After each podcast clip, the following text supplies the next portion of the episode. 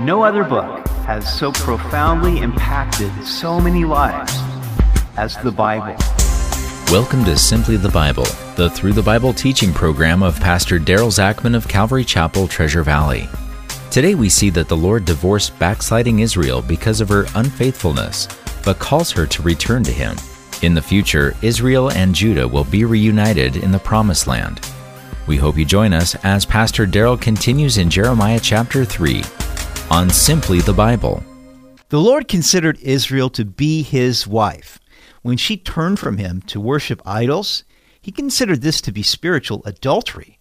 But Jeremiah 3 speaks of his willingness to receive her back.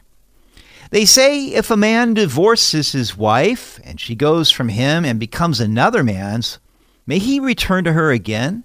Would not that land be greatly polluted? But you have played the harlot with many lovers. Yet return to me, says the Lord. Under the law, because of the hardness of people's hearts, Moses allowed a man to write a certificate of divorce to his wife.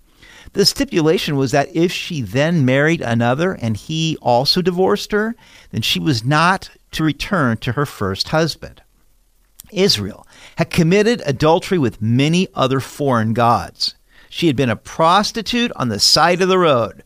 But God so loved her that he would still receive her back and be her husband, if only she would return to him. Lift up your eyes to the desolate heights and see, where have you not lain with men? By the road you have sat for them like an Arabian in the wilderness. And you have polluted the land with your harlotries and your wickedness.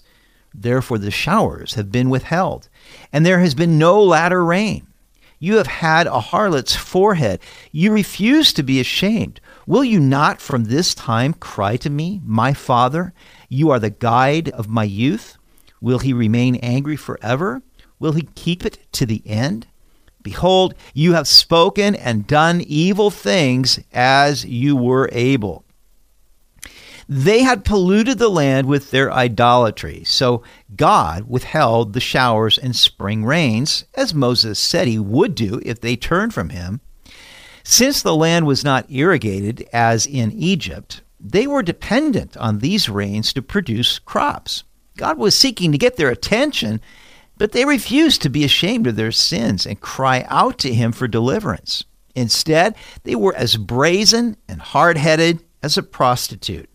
Proverbs 30:20 says, "This is the way of an adulterous woman. She eats and wipes her mouth and says, I have done no wickedness." Now, a Jewish woman would sometimes call her husband my father or my guide. Judah had called out to the Lord in this way, but her heart was far from him. Now, verse 5 ends Jeremiah's first message, which came to him in the 13th year of King Josiah, 627 BC. Five years later, King Josiah gave orders to repair the house of the Lord, which had been damaged under the reign of Josiah's father, King Amon, who served and worshipped idols and forsook the Lord. Josiah was eight years old when he became king, and it was in the 18th year of his reign, when he was 26 years old, that he began to restore the temple. In the process, Hilkiah the high priest found the book of the law. Evidently, it had been buried away somewhere, like you might stuff old memorabilia in a box in your attic. Hilkiah gave it to Shaphan the scribe, who in turn read it to King Josiah. Now, when he heard the words of the book of the law, he tore his clothes in deep mourning. He commanded Hilkiah and the men of the court to inquire of the Lord for him and for all the people. This began a great revival in Judah as King Josiah read God's word to the people. He then made a covenant to follow the Lord and to keep his commandments with all his heart and soul, and the people agreed. Then they cleansed the temple of all the idols that had been brought into it. He removed the idolatrous priests and destroyed their high places where the people had practiced idolatry. He even destroyed the altar at Bethel, built by King Jeroboam, who had first led the northern kingdom of Israel into idolatry. Now, Bible commentators think it was somewhere around this time that Jeremiah received his second message from the Lord. This continues through chapter 6, verse 6. The Lord said also to me in the days of Josiah the king, Have you seen what backsliding Israel has done?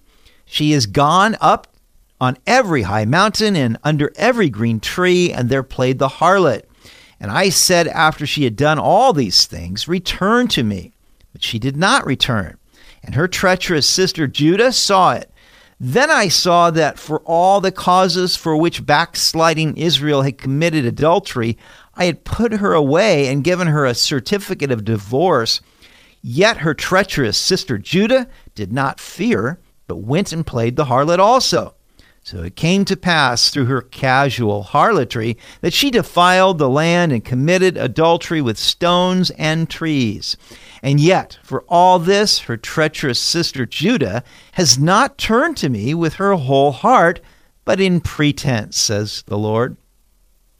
Now, this Hebrew word for backsliding appears 11 times in the Old Testament. Nine out of the 11 are in Jeremiah, and five out of the nine are in this chapter. So we could call this the backsliding chapter. Now, what exactly does it mean to backslide? The Hebrew word means to break a previous relationship or to turn aside off a correct path. Backsliding begins the moment a person says no to God and turns to his own way.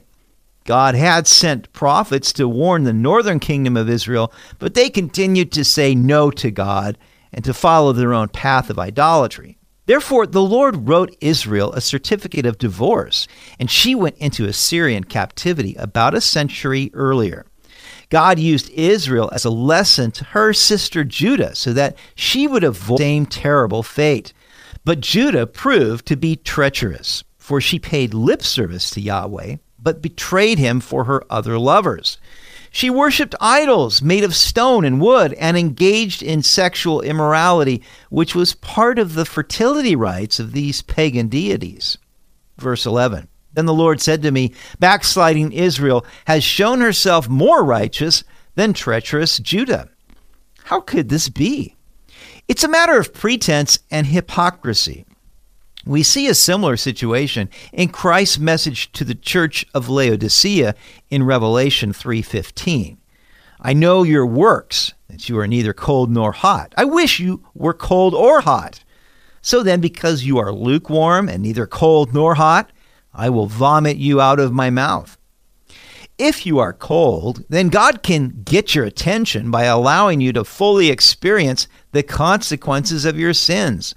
But if you're lukewarm, then you think you're okay because you're doing good works, even though your heart no longer burns with love for the Lord. And this was the condition of Judah. Go and proclaim these words toward the north, and say, Return, backsliding Israel, says the Lord. I will not cause my anger to fall on you, for I am merciful, says the Lord. I will not remain angry forever. Only acknowledge your iniquity that you have transgressed against the Lord your God, and have scattered your charms to alien deities under every green tree and you have not obeyed my voice, says the Lord. Return, O backsliding children, says the Lord, for I am married to you.